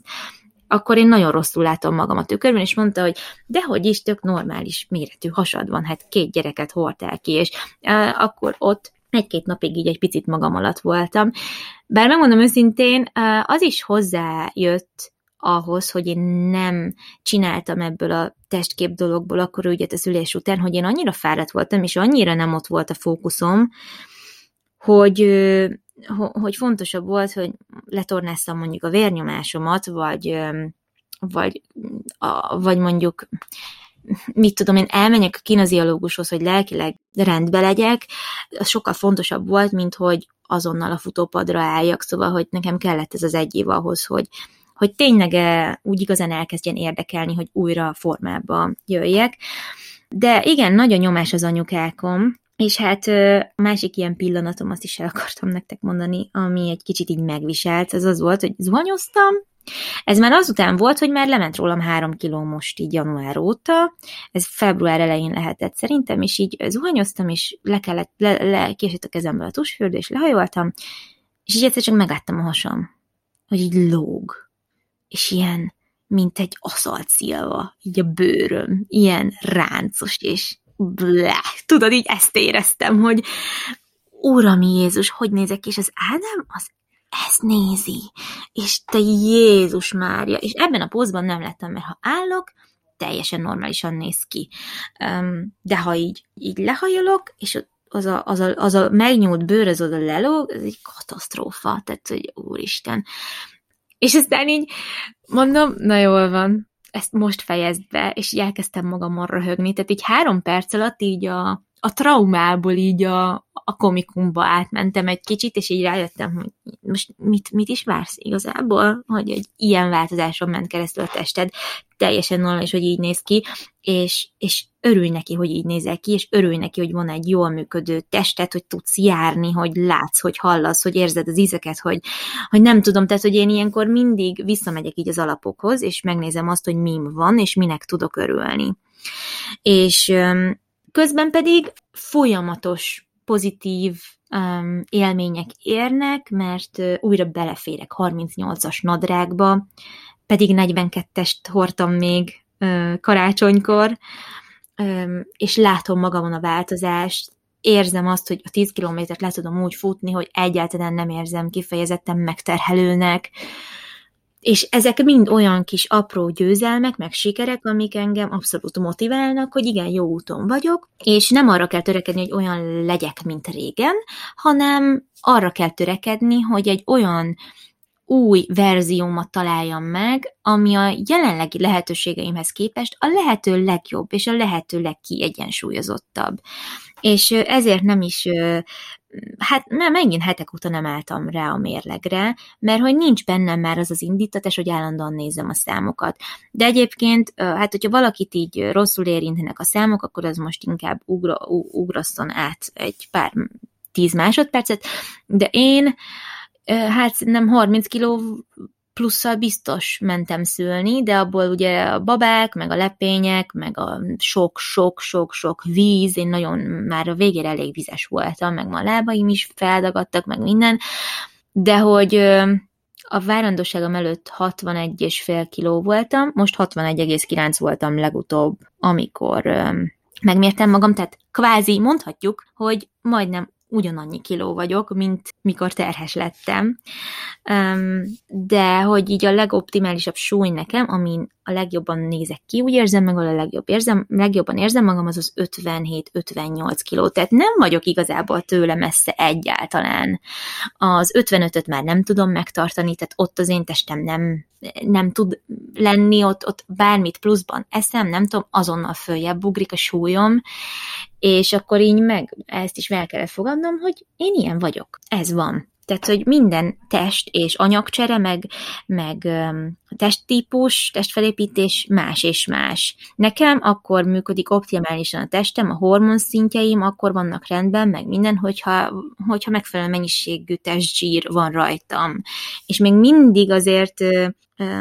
a sportosság az előny, és ez sokkal jobb, meg sokat segít, de hogy nekem ezt el kellett fogadnom, hogy ez az, az ember az alkatát, az nem tudja olyan egyszerűen megváltoztatni, és miért is kell ezt akarni igazából. Na mindegy, nem akarom túl hosszúra nyújtani, csak azért így reagálva azokra a dolgokra, amiket te is mondtál, abszolút átérzem azt, hogy hogy sóvárogva nézzel arra képre, ami, a, ami az esküvőt, esküvői képeteken mondjuk visszaköszön, mert én is sóvárogva nézek azokra a videókra, meg képekre, amik a várandóságom előtt készültek, mert, mert hát, és én is amúgy ezt érzem, hogy akkor állandóan én is így, hát így elégedetlenkedtem, hogy hát ez se jó, az se jó, meg hát jó lenne még három kilót fogyni, meg nem tudom, és ez akkora nagy hülyeség, mert most meg, most meg is sokkal, nem tudom, sokkal kevesebben is beérném igazából, tehát, hogy ha úgy néznék ki, mint akkor, hát összetenném a két kezemet. De azt is meg kell tanulni, hogy nem szabad ilyen e, dolgokat elvárni magunktól, meg, meg olyan dolgokért kell dolgozni, amik beláthatóak. És ami a legfontosabb, hogyha nagyon el vagyunk keseredve, amiatt, ahogy kinézünk, vagy ami, ami mondjuk visszaköszön ránk a tükörből, akkor nagyon fontos visszamenni tényleg az alapokhoz, hogy mi az, amink van, mert mindig van miért hálásnak lenni így a testünkkel kapcsolatban. Úgyhogy Úgyhogy én, én így hát ezt tudom elmondani. Erről nem lehet röviden beszélni egyébként. Szerintem mindenkinek van valami bizonytalansága. De az biztos, hogy nagyon szépen kérek mindenkit, hogy ha valaki mondjuk fogyásról posztol, vagy motiválni akar másokat, azt ne hurrogjuk le, mert, hogy a mert nem baj, hogyha valaki szeretne fogyni. Ez tök normális dolog. Az a kérdés, hogy mi motiválja azt a célt, hogyha jó ügy érdekében szeretne lefogyni, egy picit formába hozni magát, az nem feltétlenül a, a, a, a toxikus diéta kultúra beszél belőle. Tehát, hogy nem ez a két véglet van ebben a dologban sem, hogy jaj, beszippantott a diéta kultúra, vagy hogy mondjam magyarul ez a diet culture, ez most egy ilyen nagy szitokszólat, meg egy nagy mumus az interneten, de hogy igen, nevezhetjük életmódváltásnak is mindegy. Én szeretnék meg egy pár kilót fogyni, mert nekem ez úgy érzem, hogy még kell, és pont, és aki ez, erre csak rossz szemmel tud nézni, az nagyon sajnálom, de hogy én nem érzem most ezt nálam magam részéről egészségtelennek, hanem szükségesnek ahhoz, hogy, hogy én a lehetőleg jobban legyek a testemmel, és a lehető legtöbbet kihozzam belőle. Úgyhogy igen, ezt megint sikerült elég velősen megválaszolnom. Egyébként így reagálva gyorsan arra, nem szeretném is tovább húzni, de hogy a Szeres Magad mozgalommal kapcsolatban, hogy szerintem tényleg tök szuper ez az egész, és tök jó az, hogy így sokan kiállnak emellett, viszont én is azt érzem, amit te, hogy hiába osztanék meg magamról egy olyan képet, hogy milyen sokat fogytam, és hogy én ennek egyébként amúgy örülök, és hogy most jobban érzem magam, mint amikor kijöttem a kórházból, mert mint ahogy ezt említettem, ugye nekem anyukám volt előttem, hogy amikor kijött a kórházból, akkor mondta, hogy szinte már lapos volt a hasa, és tudtam egyébként, hogy velem ez biztosan nem fog előfordulni, hiszen a várandóságom során is sokkal többet hisztam, mint ő, de így amikor kijöttem, és még hónapokig nekem is volt hasam, és az volt a legdurvább, hogy még így a közvetlen környezetemben is azt hallgattam emberektől, hogy már nem kéne, hogy legyen hasad. Nekem ilyenkor már nem volt. Igenis, kit érdekel. Mármint, hogy oké, okay, te te vagy, én én vagyok, és nekem még van hasam. És alapból is tök nehéz volt elfogadni azt, hogy hónapokkal szülés után is még mindig ott van a hasam. Nem kellett, hogy másoktól is ezt hallgassam. Meg ami még így, amit még nem értek, és szerintem annyira bántó másoknak, most itt magamra gondolok, hogy nem értem, hogy miért oké okay az, ha valaki vékony, akkor őt bántod ezzel, hogy úristen, de vékony vagy. Amikor meg valaki mondjuk kövér, akkor neki nem mered mondani, mert hogy megbántanád. Ugyanolyan bántó nekem is az, amikor azt mondják a családtagok akár, hogy hogy jaj, nagyon vékony vagy. Oké, okay, nem tettek róla, hogy ennyire vékony vagyok, nem akartam lefogyni, nem tettem érte semmit, egyszerűen ez van. Hidd el, nekem se jó az, hogy az összes nadrágom, az összes szoknyám, meg minden leesik rólam. Egyszerűen nem tudok vele mit tenni, és amúgy tök sokat eszek, szóval még azt se lehet mondani, hogy, hogy nem eszem eleget. Mert oké, okay, vannak olyan napok, amikor így futtába eszek, de mondjuk akkor este bepótolom. Vagy, vagy valamikor délután. Szóval aj, annyira szomorú az, hogy, hogy mindig bántjuk a másikat. Miért kell bántani? Én se bántok senkit, senkinek nem mondom azt, hogy hú, de kövér vagy, pedig nyilván én nekem is van szemem, én is látok, nekem is elmondhatnám mondjuk neki, hú, te nagyon vékony vagy, vagy te nagyon kövér vagy, de miért is? Nekem ettől nem lesz jobb. És azt az embert meg megbántom azzal, hogy ezt mondom neki. Szóval csak még így szerettem volna egy ilyennel reagálni arra, amit te mondtál, és most lehet, hogy egy kicsit indulatos voltam, de azért, mert amúgy annyira rosszul esik ez embereknek, főleg akkor, hogyha nem tehetnek arról, ahogy éppen akkor kinéznek meg. Most ez csak egy test. Nem az a lényeg, hogy hogy nézel ki, hanem hogy milyen ember vagy.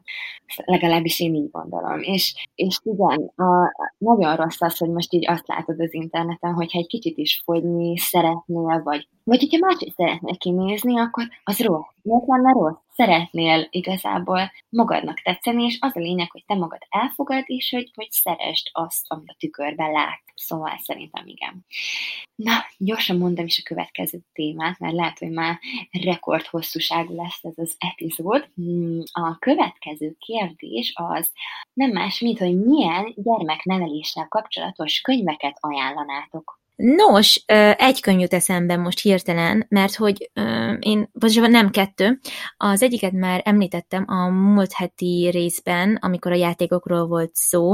Van egy könyv, az a címe, hogy Montessori Juniors, és a Simone Davis, egy olasz származású hölgy írta, aki amúgy Hollandiában él, és ott egy Montessori suliban tanít és nagyon-nagyon benne van ebben a, ebben a módszerben. Szóval én azt a könyvet olvastam, nagyon-nagyon ajánlom, tök jó dolgokat lehet belőle tanulni. A másik pedig, ami tudom, Szandi, szerintem te is olvastad, az Egyszerűbb gyermekkor, és ez egy eléggé népszerű könyv lett most. Megvettem a folytatását is, aminek az a címe, hogy melegszívű fegyelmezés, azt még nem kezdtem el, de mivel az egyszerűbb gyermekkor szellemisége nekem nagyon tetszik, ezért szerintem sokat fogok majd tanulni, vagy lehet tanulni a folytatásából is.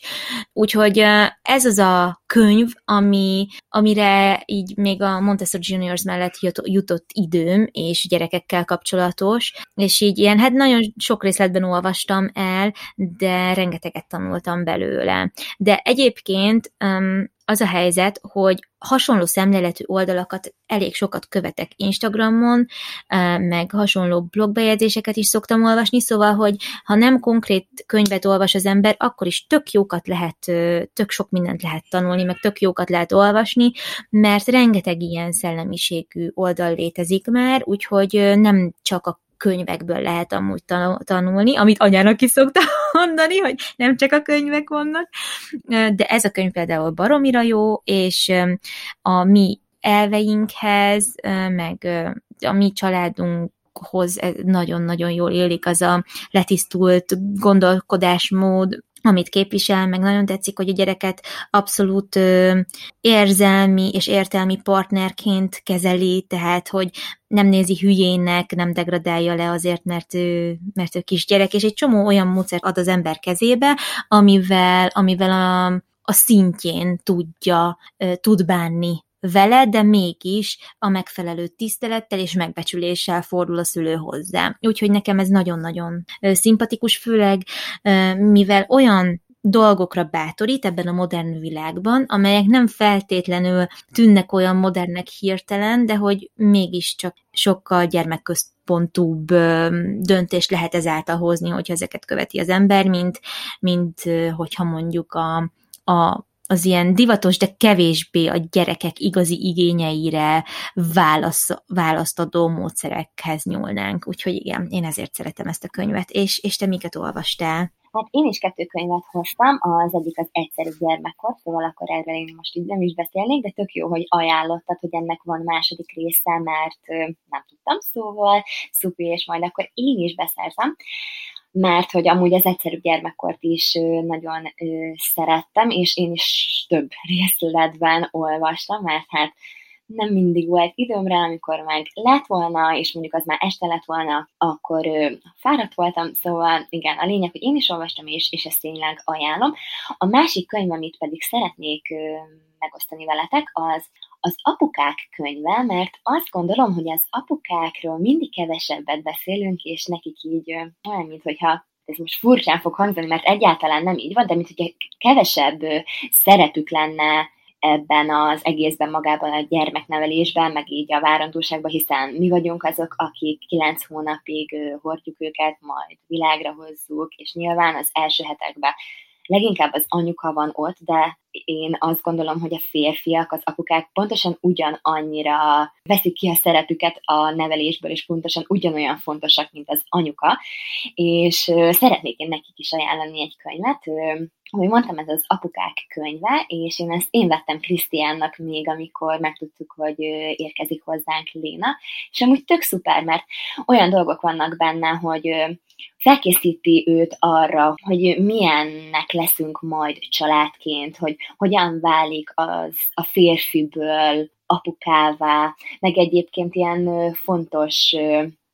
részek is vannak benne, hogy, hogy mik azok, amiket a kórházba össze kell készíteni, szóval ilyen gyakorlati dolgok is, meg ö, különböző könyveket is ajánl maga a könyv, meg beszél az otthonszülésről, a császármetszésről, a hüvely úton való szülésről, akkor arról, hogy az apuka hogyan tud majd segíteni az anyukának a szoptatásban, mibe tudja így az első időkben kivenni a részét, szóval tényleg nagyon-nagyon sok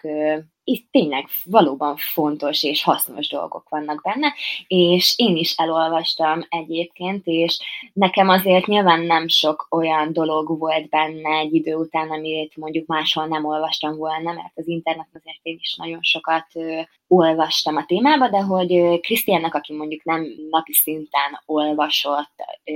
magáról a várandóságról, vagy majd a későbbiekben a gyermeknevelésről, neki nagyon sok új ö, információt ö, adott, és, és mondta, hogy szerint is tök hasznos ez a könyv. Szóval igen, én ezt a, ezt a kettőt ajánlanám. Na, nem is hallottam mm, erről a könyvről még, úgyhogy szerintem mm, sok embernek felkeltette az érdeklődését, és hát ajánljatok nekünk ti is könyveket, amik, amikre ti esküztök, úgyhogy írjátok meg nekünk majd, hogy ti miket olvastatok el, vagy milyen oldalak vannak esetleg, amiket ajánlotok, mert én nagyon-nagyon nagyon-nagyon szeretem ezeket nézegetni, meg olvasgatni, mert én nagyon szeretek tanulni erről a dologról. Na, és akkor a következő kérdésünk az az, hogy milyen jövőbeni nevelési elveink vannak, amikhez esetleg szeretnénk ragaszkodni, amikor a picik nagyobbak lesznek. Jól olvasom? Igen, pontosan. Akkor meg is válaszolnám. Magáról az elvről beszélnék egy kicsit, hogy vannak elveink, amikor már tudjuk azt, hogy lesz kisbabánk, és eltervezzük, hogy ezeket mennyire tudatosan bele fogjuk építeni az életünkbe, és hogy semmi se fog minket eltántorítani, és hogy tényleg ezeket így fogjuk tenni, mert hogy ez a legjobb a gyereknek, nekünk is, a családnak, mindenkinek ez a legjobb, és hogy ennek így kell lennie, mert, mert mi ezt elterveztük, és így ettől nem akarunk eltérni. És hát amit így az elején el szeretnék mondani, hogy addig vannak a gyermekneveléssel kapcsolatban elveid, míg meg nem születik az a gyermek, és onnantól, ha nem is teljesen, de azért ezek az elvek átalakulnak. És egyébként nagyon fontos szerintem, hogy legyenek olyan elvek, amiket szeretnétek, vagy ha egy, egy kapaszkodó lehet, de hogy próbáljatok meg nem annyira ráfeszülni erre, mert hogy nekem voltak olyan dolgok, amiket így elképzeltem, hogy oké, okay, akkor ezt így és így fogok csinálni, és amikor ott volt már a, a kisbabád, akin úgymond élesben gyakorlod ezeket, akkor mivel ezeket én is másoktól vettem és tanultam ezekből a könyvekből, vagy a, a szakirodalmakból, amiket olvastam, nyilván ezek így más babákra, más gyerekekre vannak, szóval az én gyerekem nem ugyanolyan, mint a te gyereked, vagy az ő gyereke, vagy az övé, vagy a szomszédnéni, szóval mindenkinek a gyereke más. És ezeket az elveket ö, nem mindegyiket tudtuk tartani, és nem mindegyiket úgy, ahogy szerettük volna, és ami fontos, hogy fogadd el azt, hogy, hogy ez, amikor már ott vagy, abban az élethelyzetben lehet, hogy ez nem úgy fog alakulni, ahogy te szeretted volna és eltervezted, de ez is oké, okay. és a saját életetekre, életetekre kell ezeket szabni. Szóval én nem is mondanék olyan elveket, amiket tényleg nagyon is szeretnék, hogyha ez a jövőben így lenne, mert hogy tudom, hogy majd az életünk fogja ezt alakítani. Viszont ami szerintem fontos, és nekünk fontos, és én ezt otthonról hoztam, és ez nekem egy ilyen nagyon is alapvető dolog, hogy azt szeretném, hogyha a Léna feltétel nélkül megbízna bennünk, és mindent szeretnék, hogyha elmondana. Szóval, hogy a kommunikáció szerintem az egy nagyon fontos dolog, és szeretném tényleg azt, hogy ő tudja azt már picikekora óta, hogy teljesen mindegy, hogy ő mit csinál, hogy az mennyire rossz, hogy milyen leszidást kap érte, mert hogy leszidni természetesen akkor is lefogjuk, hogyha elmondja ezeket, csak nem olyan szinten, mint hogyha ezeket eltitkolná. Mert nyilván azért, hogyha valami olyat tesz, ami tényleg egy, nem tudom, azért egy nevelési célzattal biztosan el fogunk vele beszélgetni, de hogy, hogy én például bármit csináltam gyerekként, és tudtam azt, hogy biztosan le fognak szídni érte, az volt az első, hogy ezt elmondtam anyáiknak, mert amúgy sem szeretek hazudni, nem szeretek titkolózni, nem is tudok. És, és ezért mindig elmondtam, és sosem kaptam akkora leszítást, vagy sosem ő, voltak olyan büntetéseim, mert, mert őszinte voltam velük. És szerintem ez egy nagyon fontos dolog, és azt szeretném, hogy tényleg ő is mindig őszinte lenne hozzánk, és majd később, amikor már nagyobb lesz, akkor is azt szeretném, hogy megbízzon bennünk, és elmondjon mindent. Vagy hát mindent. Szóval nem is az, hogy tényleg mindent mondjon el, minden mindent, de hogy, hogy így vonjon be a kis életébe minket, és hogy ne kelljen az, hogy, hogy fél attól, hogy mit, mit fogunk ehhez szólni. Illetve a másik ilyen dolog, hogy így emellett szeretnénk önállóságra nevelni őt, és szeretnénk, hogyha ha úgymond nélkülünk is megállna a lábán, szóval nyilván ott leszünk neki mindig, és mindenben segítünk neki, és támaszok leszünk, de hogy így szerintem az egy nagyon jó dolog, hogyha ő önálló már kiskora óta. Szóval ez a kettő az, amit így, amit így szeretnénk tartani. Nyilván majd útközben alakulnak a dolgok, de hogy így nem szeretnék valamihez ilyen nagyon ragaszkodni, mert hogy tudom, hogy, hogy ezt nem én fogom eldönteni, majd az, hogy ő neki milyen személyisége lesz. Persze most is valamilyen szinten szigorúak vagyunk vele, vagy hát szerintem én vagyok az, aki szigorúbb egy kicsit. Krisztián eléggé le tudja venni a lábáról, amikor úgy néz rá, de én igyekszem ilyenkor úgy lenni fejben, és próbálok tényleg, szeretek következetes lenni vele, és már ezt szeretném, hogyha most megtanulná, hogyha valamire, amikor azt mondom, hogy nem, akkor azt azért mondom, mert számára ez veszélyes, és szeretném, hogyha tudná, hogy akkor tényleg hallgatni kell anyára. Szóval ezek azok, amiket én szeretnék majd, hogyha tényleg így lennének. Szerintem nagyon jókat mondtál, és valóban nem szabad, még nem is kell mindent eldönteni előre. Azt én is megtanultam, és ez nekem, nekem egy nagyon fontos tanuló lecke volt, hogy hiába szeretnék én valamit, hogyha az nem az én gyermekem személyiségének megfelelő út, akkor, akkor rá kell hallgatni az ő igényeit kell figyelembe venni, úgyhogy ez tényleg egy nagyon fontos dolog, de ilyen általános egy ilyen általános dolog, ami, ami szintén nem úgy ö, alakult, ahogy szerettem volna. Van egy ilyen módszer, hogy ö, nem nagyon tiltasz igazából, és akkor ö, nem mondod neki azt, hogy nem, hanem megpróbálsz ö, elmagyarázva, körbejárva, m, többet kommunikálva, m, megpróbálod így rávezetni, hogy valamit ne csináljon, de hát ez kivitelezhetetlen. Szerintem a magyar nyelv nem is kifejezetten alkalmas rá, hogy te soha nem mondjál a gyermeknek nemet, nemet, úgyhogy én is mondom neki, hogy nem, nem szabad, aztán elmagyarázom, hogy miért nem szabad, szóval, hogy ez ilyen kombó lett, de én ebben így tökre tudtam volna hinni, hogy, hogy több odafigyeléssel és több minőségi kommunikációval sokkal többre megyünk, mint hogyha csak azt mondom neki, hogy nem. Szóval, hogy én mindig igyekszem elmagyarázni, és ezt tudom is tartani, de emellett nagyon sokszor elmondom egy nap, szerintem százszor, hogy nem szabad, ne üst, ne bántsd, ne tépd, ne húzd ki, told vissza, tehát, hogy igen, szóval, hogy ez nem úgy jött össze, hogy elterveztem szintén, viszont úgy gondolom, hogy, hogy ha valamit,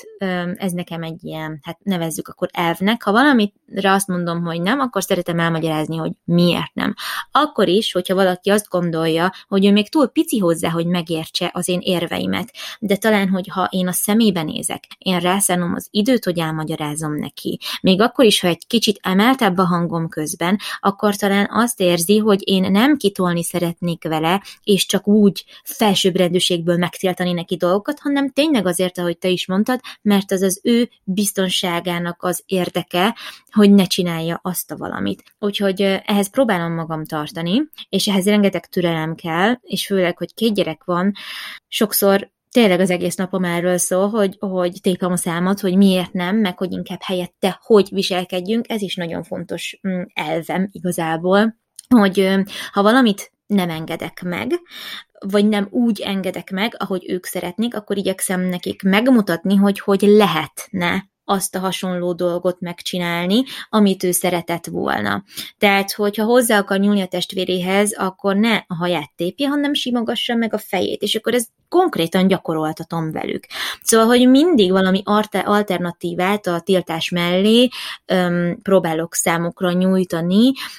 ami, ami ami nem hagyja őket úgy csak úgy lógni a levegőben, és valahogy az ő kedvük is megvan ezáltal. Aztán vannak persze dolgok, amit tényleg nem lehet, de hogy igyekszem tényleg kommunikálni, kommunikálni, kommunikálni, amennyire csak lehet. Csak ugye az embernek nem mindig van ehhez igazán türelme, de én úgy érzem, hogy ez nálunk egész jól működik. A másik dolog az az, hogy nálunk mindig is nagyon fontosak voltak a közös családi étkezések, és én szeretném, hogyha ez megmaradna, és amikor ők tinik lesznek, akkor is ez egy, ez egy ilyen bevett dolog legyen, hogy mi leülünk együtt vacsorázni meg vasárnap, vagy meg a hétvégén leülünk együtt ebédelni, hogyha ők is itthon vannak, és nincs valami programjuk, vagy ilyesmi. Szóval, hogy én szeretném, hogyha az étkezések azok, azok családi események lennének, mert én nagyon szerettem mindig is a családommal enni. Nekem nagyon jó élményeim vannak arról, akár, hogy az unokatestvéreimnél vagyok, és akkor együtt meleg szendvicsezünk, és közben beszélgetünk, meg röhögünk, meg minden, és én, ez, én úgy gondolom, hogy ez egy annyira fontos és összekovácsoló dolog, és egy csomó mindent közben meg lehet beszélni, ami szintén csak a családi kötelékeket erősíti. Úgyhogy ez egy olyan dolog, amit én szeretnék majd tartani, és most is együtt etetjük őket vacsoránál, tehát Ádám is jelen van, meg én is jelen vagyok, és, és ez beszélgetünk velük, jól érezzük magunkat közben, ha csak ők nem extra brutális nyűgösek, mert olyan is van, hogy egy kész szenvedés, mire megesszük a vacsorát, de hogy ezért a, a törekvés az ott van, meg a gyakorlat az mindig az, hogy odaülünk mindketten, és együtt vagyunk. És ez szerintem baromi fontos, és nem megy a tévé, nem megy a rádió, nem nézzük a telefonunkat, a telefon akkor el van rakva nagyon messzire, hogy azt se szokják meg, hogy van valami eh, figyelemelterelő tényező, ott tényleg egymással foglalkozunk. Tehát ezt, ehhez én próbálom magam nagyon tartani, aztán, aztán mi van még? Igen, amit mondtál az őszinteségről, azt abszolút alá tudom érni, ezt én is nagyon szeretném. Én is tök szerencsésnek érzem magam, hogy olyan szüleim voltak, akik előtt én nekem nem kellett titkot tartanom, nem kellett szégyenkeznem, soha nem szégyenítettek meg, soha nem éreztem úgy, hogy félnem kell tőlük. Azért tartottam a reakcióiktól mindig, hiszen ha valamit nem úgy csináltam, ahogy tudtam, hogy elvárják tőlem, akkor tisztában voltam vele, hogy nem fognak neki örülni, de hogy soha nem volt nálunk az, hogy ha én hármast vagy négyest vittem haza, akkor én hatalmas letolást kaptam, mert volt olyan osztálytársam, aki négyest kapott egy dolgozatért, és sírt egész nap az iskolában, hogy ő ezt hogy mondja otthon el. Tehát, hogy soha nem szeretném ennyire úgymond terrorban tartani a gyerekemet, akár az iskolai teljesítménye miatt, vagy akármi, hogy, hogy neki sírnia kelljen, és nem merje elmondani. Tehát, hogy szerintem ez egy nagyon-nagyon szomorú, tragikus dolog, és tök sajnáltam ezt az osztálytársamat, hogy ilyen elvárások elé állították. Na mindegy, szóval, hogy igen, szeretném, hogyha azt éreznék, hogy, hogy törődünk velük, és, és lenne egy ilyen biztonsági háló, amit mi nyújtunk nekik, és amin belül tudják bontogatni a kis szárnyaikat, és bizalommal fordulnak hozzánk. Persze tudom, hogy az ember a szüleinek nem mindig és nem mindent úgy mond el, ahogy azt mi szeretnénk, de ezt meg nekünk kell elfogadni, hogy az ő mm, szabadsága az ő szabadsága, és, és nem feltétlenül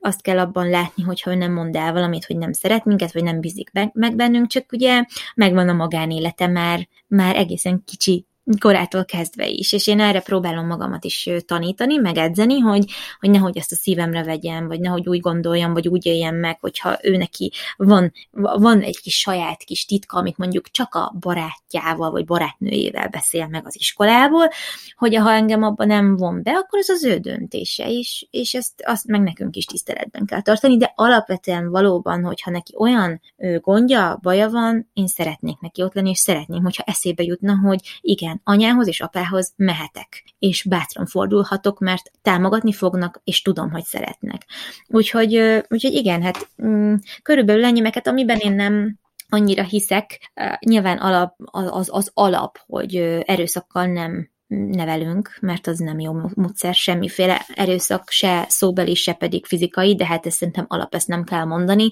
de hogy a nagy kiabálásokat én nagyon szeretném elkerülni, mert ugye azt mondtam nektek, hogy én eléggé ilyen, hogy is mondjam, ilyen lobbanékony mm, típusú ember vagyok, és, és én nem szeretném ennek kitenni a a gyerekeket, mert nincs szükségük erre a plusz stresszre, hogy én nehezen kezelem a feszültségeket. Tehát, hogy e, ezt meg szerintem a szülőknek is be kell látniuk, hogyha van egy ilyen rossz tulajdonságuk, akkor azt kutya kötelességük kijavítani és dolgozni rajta, és nem azt mondani, hogy hát kislányom, kisfiam, én ilyen vagyok, azt te viseljél el. Nem. Én például abszolút hiszek abban, hogy én nekem ezen változtatnom kell, és az a gyerek nem érdemli meg, hogy az én ö, gyengeségemet, ö, az én gyengeségem az rajta csattanjon. Nem érdemli meg, és én emiatt ezen szeretnék dolgozni, és ez is egy ilyen elvem, hogy ha én valamit nehezen kezelek, az nem az ő hibája, és én azért, mert én idegesebb, feszült vagyok, ő nem csinált semmit, nehogy már vele kiabáljak, vagy vele beszéljek úgy, ahogy nem érdemli meg. Úgyhogy ez egy olyan dolog, amit szeretnék mindenképpen tartani. Úgyhogy most hirtelen ezek jutottak eszembe. Kicsit olyan egy a gyermekkel való kapcsolat, mint a párkapcsolat, szóval szerintem itt is nagyon fontos az a, a készintesség, a kommunikáció és a bizalom. Szóval szerintem ezek azok, amiket tök szuper, hogyha tudunk tartani, és tényleg ebben ülnek felé, és, és ez így az életünket végig kíséri, mert ha ez megvan, akkor szerintem nyert ügy van. Igen, teljesen igaz, így van. Na, és akkor jöhet az utolsó kérdés. Felolvasod, Szandi? Igen. Hogy kezelitek, ha a gyerekek hisztiznek? Ez annyira aktuális nálunk. Viszonylag röviden össze tudom foglalni. Két lehetőség van nálunk. Um, van a, a, van a műbalhé része, amikor konkrétan ha kizökkentem a hisztiből bármelyiküket, akkor egy pillanat alatt, mint hogyha az egyik pillanatban még tényleg folynak a könnyei, másik pillanatban meg a nevet, tehát, hogy nagyon vicces. Ezt meg kell ítélni, hogy milyen helyzet van éppen. Van, amikor olyan a hiszti, hogy annyira belelovalja magát egy tényleges sérelembe, amit mondjuk nem engedek meg neki, vagy, vagy nem tudom már jobban elmagyarázni, és ő csak sír és sír, mert, mert, mert nem tudom, akkor az a legjobb, akkor nem is próbálok hirtelen más elfoglaltságot keresni nekik, mert egész egyszerűen nem köti le semmi, csak az, ha megfogom a kezembe, magamhoz ölelem, és, és, és akkor egyszer csak megnyugszik. A Nóra például ilyenkor, ha ilyen hatalmas nagy sérelem éri, és nem tud megnyugodni másként, akkor, akkor szopizni, szok, szopizni szokott, de csak a közelségre és a megnyugtatásra van, fizikai megnyugtatásra van az ölelésre szükségük. Olyankor én azt vettem észre, hogy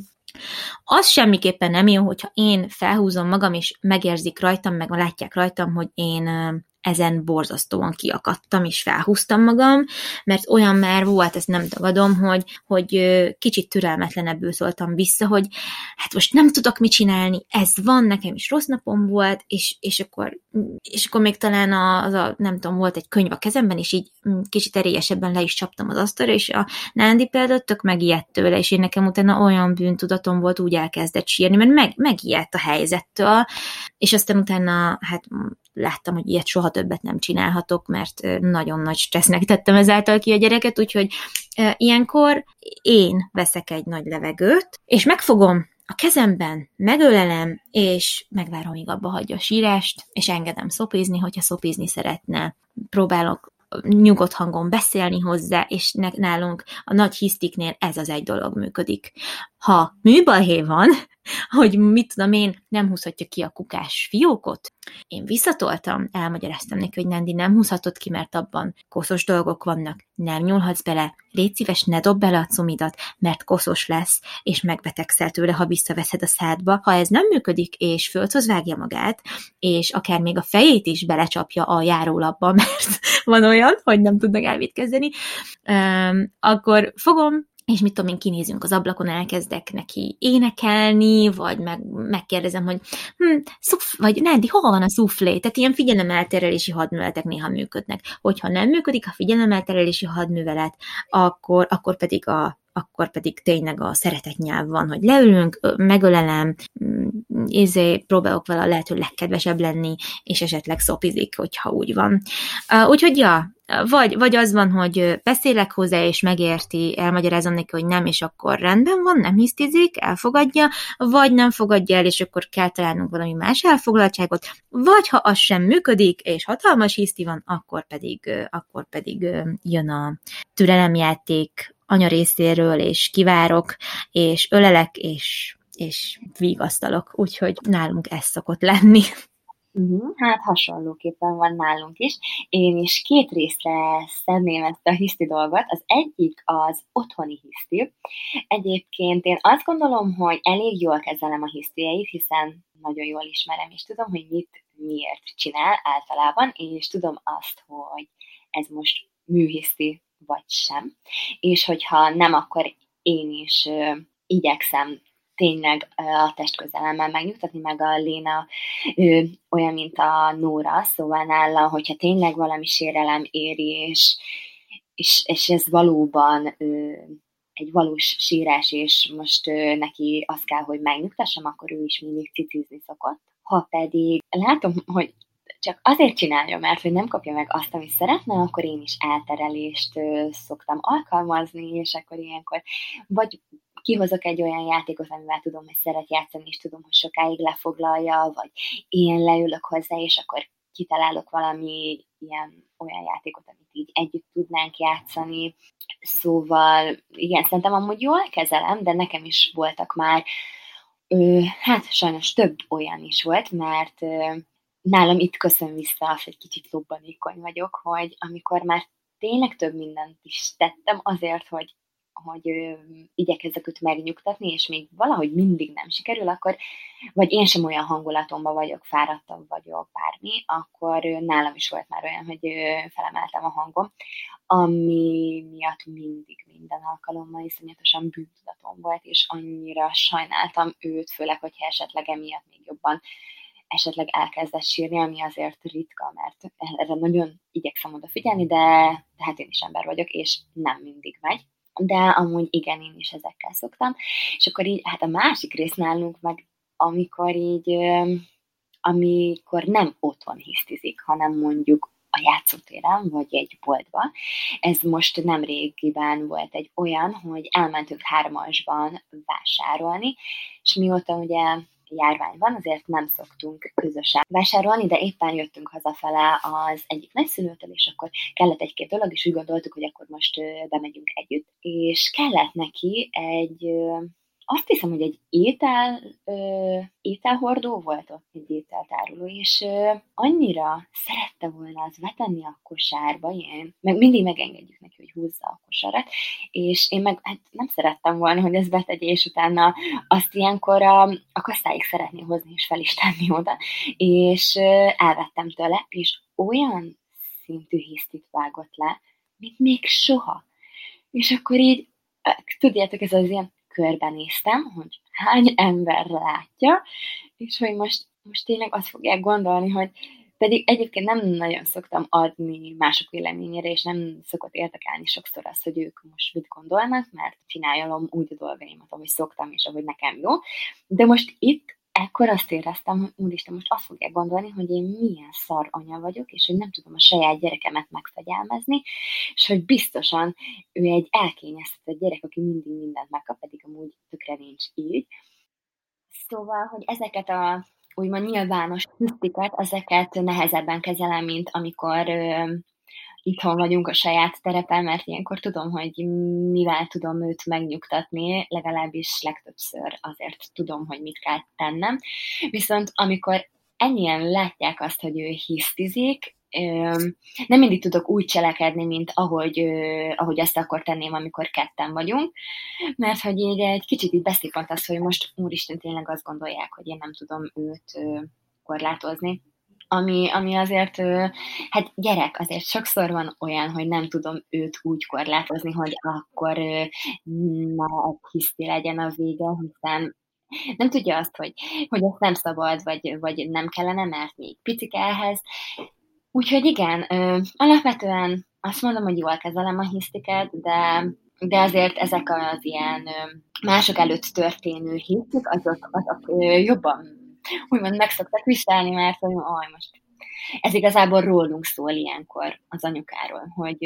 hogy mit gondolnak mások rólunk. És ezzel nem kellene foglalkozni, de mostanában, hogy így már nagyobb és többet járunk játszótérre, és amikor ott is kiveszem a hintából, mert mondjuk már 20 perccel hintázik, vagy fél órája, és már nagyon hideg van, és látom, hogy amúgy az orra is tök piros, a kezei is nagyon hidegek, és akkor így felajánlanék neki mondjuk mást, amivel tud sétálni, és nem csak ülne, és nem fázna annyira, akkor ordít, hogy ne vegyem ki. Pedig egyébként itthon is van hintája, van ez az Adamó hinta, amiben tud esetleg feküdni, vagy máshogy ülni, meg van neki junior is, amiben tud ülni, de itthon nem szeret hintázni. Amikor meg kimegyünk a játszótérre, ott pedig imád. Hát gondolom nyilván a friss levegő miatt is, meg hogy ezért ott ö, több gyerek is ott van, és, és igen, és akkor ott, amikor elkezd hisztizni, akkor, akkor ezért az egy, egy, egy, egy, egy más, egy más hiszti, mint az itthoni hiszti szerintem. Szóval én nagyjából így állok ezzel a hiszti dologgal. Én nekem erről is az a véleményem, hogy, hogy valószínűleg mi, nekünk, akinek a gyerkőce éppen hisztizik, sokkal rosszabb ezt átélni, és sokkal tragikusabban éli meg, meg nagyobb problémájának éli meg a hisztit, mint az, aki kívülről szemléli. Ha én magamból indulok ki, akkor én mindig azt érzem, hogyha valaki másnak a gyerekét látom éppen hisztizni, hogy, hogy, hogy együtt érzek, hogy, hogy átérzem, hogy de rossz lehet most ennek az anyukának, hogy de nehéz lehet ezt nap mint nap sokszor átélni, hiszen ez nap mint nap többször elő is előfordulhat simán, tök random helyzetekben, mert elég kiszámíthatatlan, hogy mi veri ki a gyerekeknél a biztosítékot, ami miatt ők mondjuk elkezdhetnek hisztizni. De hogy szerintem az nagyon fontos, hogy ilyenkor inkább együttérzéssel tekintsünk a másik anyukára, és, és, és egy együttérző mosol, vagy, vagy, egy, vagy egy félpillantás, ami tényleg őszinte, az, az azt nem sokat tud segíteni, vagy tegyünk úgy, mintha egyáltalán nem is vennénk észre, azt semmiképpen sem mutassuk, hogyha egy kicsit zavar a másik anyuka a gyerekének a hisztie, mert nem direkt csinálja, nem tehet róla, tehát hogy hibáztatni semmiképpen sem ö, szabad, és szerintem, ha magunkból indulunk ki, hogy mi együttérzek vagyunk, és így gondolunk a másik emberre is, akkor, akkor szerintem ez egy hát jó dolog tud lenni. Úgyhogy remélem, hogy sokan vannak úgy, mint mi ezzel, mert kell a támogatás az ilyen helyzetekben mindenképpen. Igen, igen, igen, pontosan így gondolom én is. Hogyha látok valakit, akinek a gyereke épesére játszott téren, akkor soha nem azt szoktam gondolni, hogy úristen, halkíts már el, mert az én gyerekem is elkezdi, hanem ránézek, mosolygok, és akkor elmondom, hogy nyugi, nálunk is van, vannak ilyen napok. Akkor így elkezdünk beszélgetni, és akkor szerintem az mindenkinek amúgy tök jó, hogyha így rátalál valaki olyanra, akivel tudja azt, hogy